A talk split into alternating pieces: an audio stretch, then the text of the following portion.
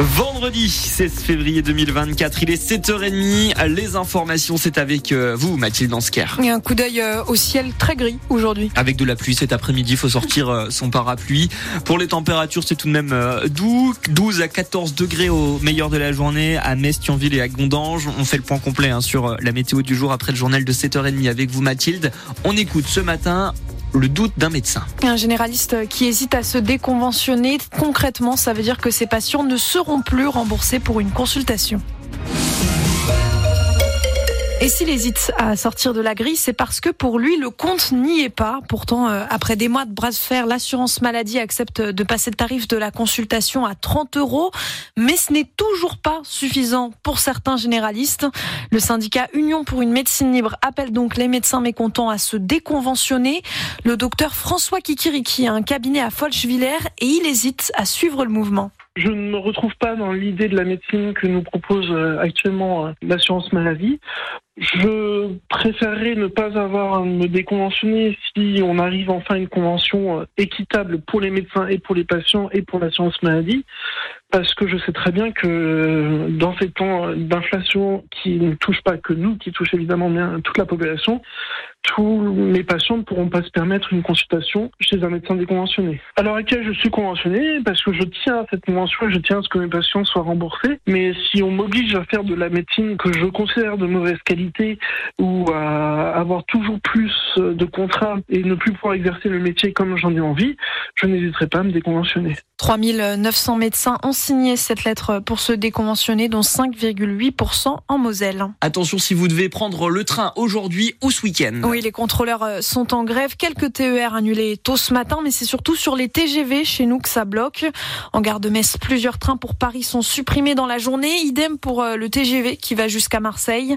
On reparle de cette grève et des revendications des contrôleurs d'ici un petit quart d'heure avec euh, notre invité. On sera avec Stéphane Brabant. Il est contrôleur SNCF et il fait grève aujourd'hui. Il nous expliquera pourquoi. Et justement, c'est la question qu'on vous pose à vous, chers auditeurs, aujourd'hui. Est-ce que vous partagez cette colère des contrôleurs et pas que les contrôleurs d'ailleurs. Hier, c'était les infirmiers. Il y a quelques semaines, on a eu euh, les taxis et les agriculteurs qui manifestent. Alors, est-ce que vous comprenez toutes ces colères? Appelez-nous 03 87 52 13 13. Les violences intrafamiliales en hausse en Moselle, plus de 1000 procédures lancées euh, l'an dernier par le parquet. 60 téléphones grave danger ont été distribués. C'est en fait euh, un portable avec une touche dédiée pour pouvoir joindre les secours rapidement, 24 heures sur 24. À noter aussi l'augmentation du trafic de stupéfiants, plus 14%. Plus de détails euh, à retrouver sur le site de France Bleu Lorraine. La transition écologique, parfois, ça paraît un peu abstrait, mais là, on s'y intéresse à un projet très concret. Oui, ça se passe euh, à Forbach, Forbach où on lance une rénovation du réseau de chaleur.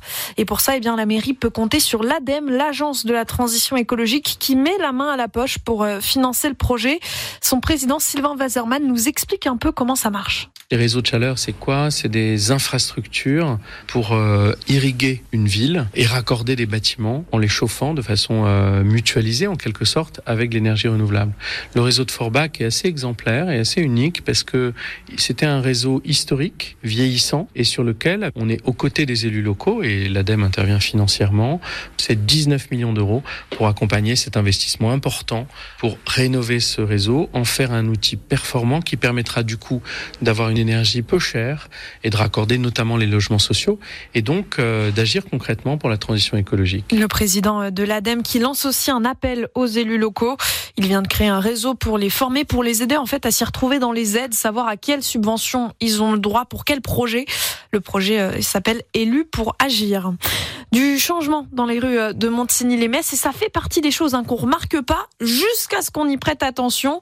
2831 lampadaires viennent tout juste euh, d'être changés. C'est presque la quasi-totalité des éclairages de la ville, remplacés donc par des LED. Le but, c'est de faire baisser la facture d'électricité de 60%. C'est un match très spécial qui se profile à Saint-Symphorien. Oui, le match du 18 mai, le dernier de la saison contre le PSG, et qu'on joue le maintien ou pas, ce n'est pas sur les grenats que les regards seront rivés, mais sur Kylian Mbappé. La star du football annonce son départ du PSG à la fin de la saison. Ce match à Saint-Symphorien sera donc son dernier en Ligue 1 avec Paris. En football, toujours les féminines du FC Metz changent de coach. Exit euh, José Pino, c'est Jérôme Bonnet qui reprend le sifflet et la feuille de match. Jérôme Bonnet, ancien entraîneur de la section féminine de l'AS Saint-Etienne.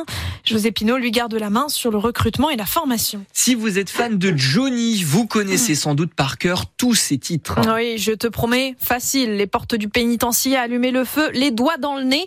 Mais celle-ci, celle-ci, c'est sûr, vous ne les avez jamais entendues. Deux nouvelles chansons inédites euh, de Johnny viennent d'être retrouvées à Londres. Les titres s'appellent Rest et Waterloo, enregistrés par Johnny dans les années 70.